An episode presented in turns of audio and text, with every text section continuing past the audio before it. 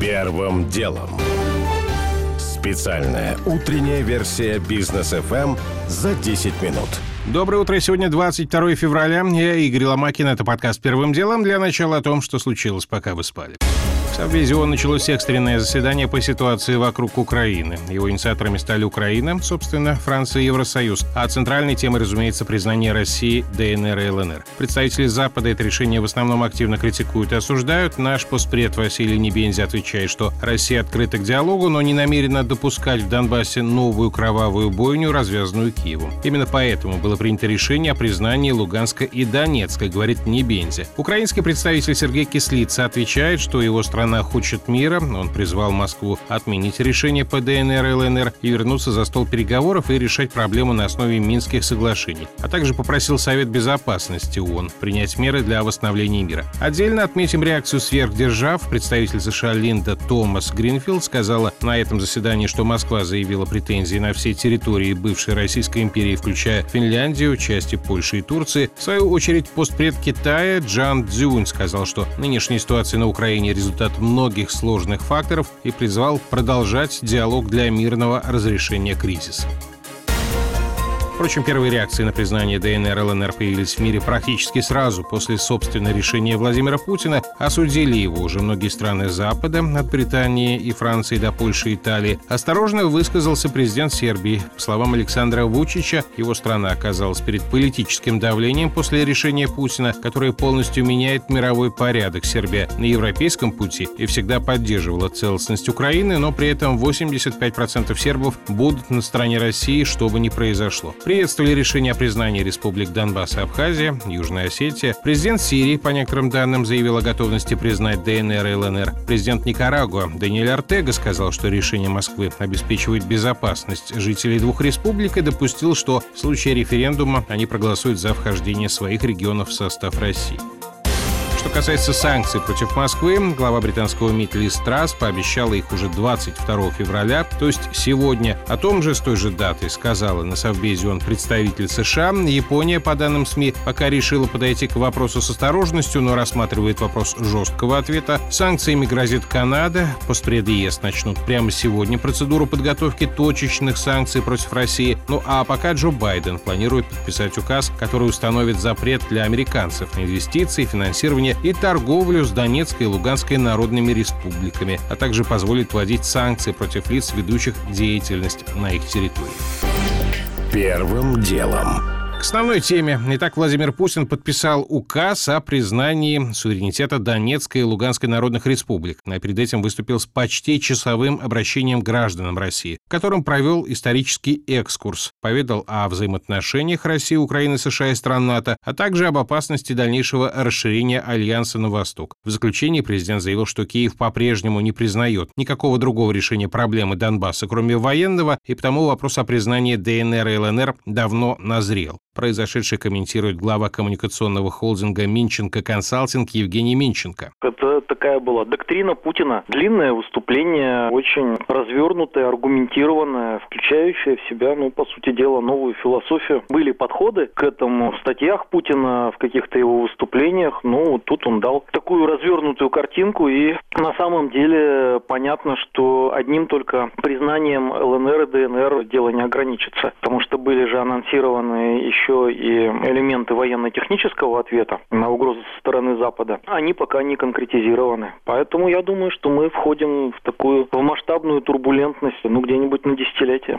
Можно ли хотя бы предположить, какой будет реакция Украины, есть ли риск, что признание спровоцирует Киев на полноценное наступление? Я думаю, что это маловероятно. Но могут, например, усилить интенсивность обстрелов. Но в целом, конечно, это высокий риск. Самое главное, ну, американцы уже заявили, что что воевать за Украину они не будут, но будут обеспечивать деньгами и оружием. Плюс будут санкции. Я думаю, что с высокой долей вероятности это похоронит Северный поток-два. Далее, в общем, я думаю, что нас будет ждать несколько витков санкций, то есть какие-то примут сразу, какие-то будут принимать через какое-то время, но я думаю, что, конечно же, масштабное охлаждение с Западом, оно неизбежно. Заявления Путина прозвучали, когда в Москве была почти ночь. Запад в основном отреагировал на решение резко негативно, но пока только словами. Действия будут, но позднее, говорит политолог Георгий Буфт. Я думаю, что они сейчас уйдут думать по поводу того, как на это реагировать, и по поводу того, какие дальнейшие шаги может предпринять Россия, поскольку тут вариантов несколько. Один вариант минимальный – это если мы ограничимся признанием ЛНР, ДНР и линией разграничения, которая станет линией контроля за этими территориями. Вопрос, будет ли Украина нападать на них или отстанет. Тогда мы не будем вводить войска в массированном виде. Вопрос другой – это если войска вводить придется на территории ЛНР, ДНР, и тогда они вступят в прямое соприкосновение с украинскими войсками. Что дальше? В принципе, можно себе представить ситуацию, когда территория будет расширяться на границе украинских областей Донецкой и Луганской, которые, в общем, примерно в два раза больше, чем ЛНР, ДНР. Все эти варианты сейчас на Западе будут взвешивать, соответственно, либо выкатывать все санкции, либо выкатывать ограниченно, потому что если выкатишь все, тогда, в общем, нам уже терять нечего. И тогда пойдет уже военная логика развития ситуации. А военная логика развития ситуации, она отличается тем, что она отбрасывает политические соображения и действует соображения только кто кого побил на поле боя. А после того, как пыль осядет на поле боя, там уже начинают писать мирные соглашения и проводить новые границы.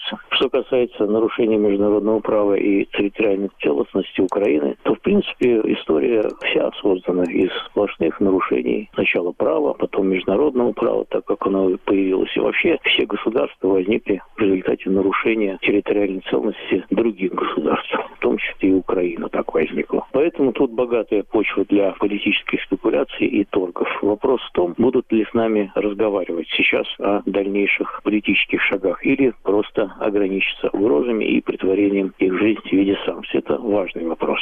Странно было бы притворяться, что в Киеве вообще не просчитывали возможность признания России ДНР и ЛНР. Напротив, украинская сторона при таком развитии событий могла бы заявить, что это Москва вышла из Минских соглашений. Однако киевскому политологу Вадиму Карасёву кажется, что одну деталь все из вида упускают. Я думаю, что есть какой-то подвох в этом решении. Есть один очень важный момент, на который не обращают внимания Минские соглашения. Это единственный документ, который на данном этапе подтверждает приверженность Российской Федерации территориальной целостности Украины. Потому что, согласно Минским соглашениям, Донбасс, часть Донбасса должны вернуться в Украину. А вот если Россия выходит из Минских соглашений, то она и отзывает свои обязательства по территориальной целостности Украины. Ну а дальше уже военные какие-то возможные действия, операции и так далее. Давно, где-то год один, года два, может быть полтора, принято решение областными советами ДНР и ЛНР о том, что административная юрисдикция ДНР и ЛНР распространяется на всю территорию Луганской и Донецкой области.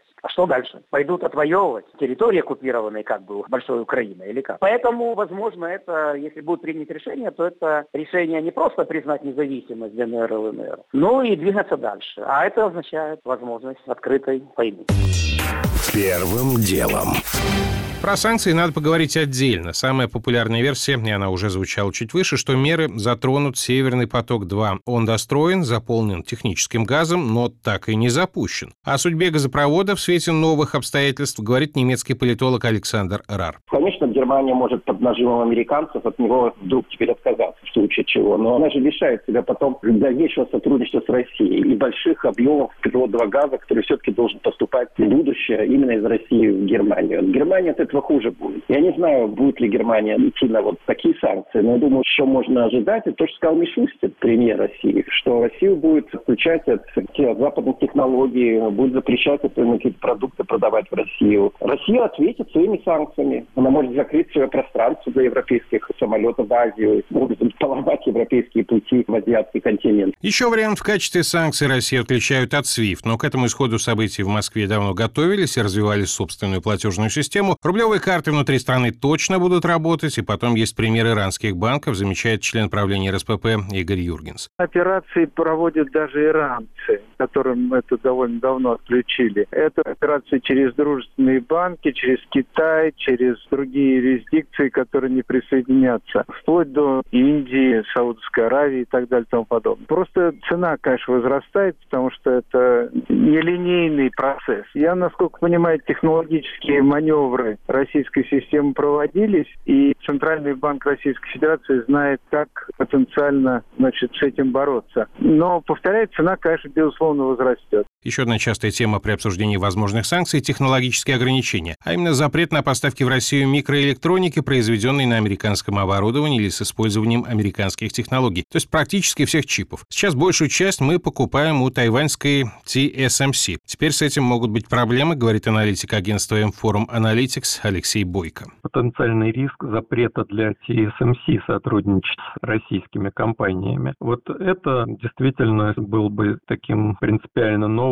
и серьезным ударом, причем настолько сильным, что, в общем, после этого говорить о каком-то создании современного отечественной микроэлектроники, в общем, уже практически не приходится. Единственной альтернативой будет работа вот с какими-то странами типа Китая, но у китайцев свои проблемы, и понятно, что какого-то, так сказать, вот кардинального решения на этом пути не будет. Поэтому остается уповать прежде всего на то, что просто эти санкции не будут применены.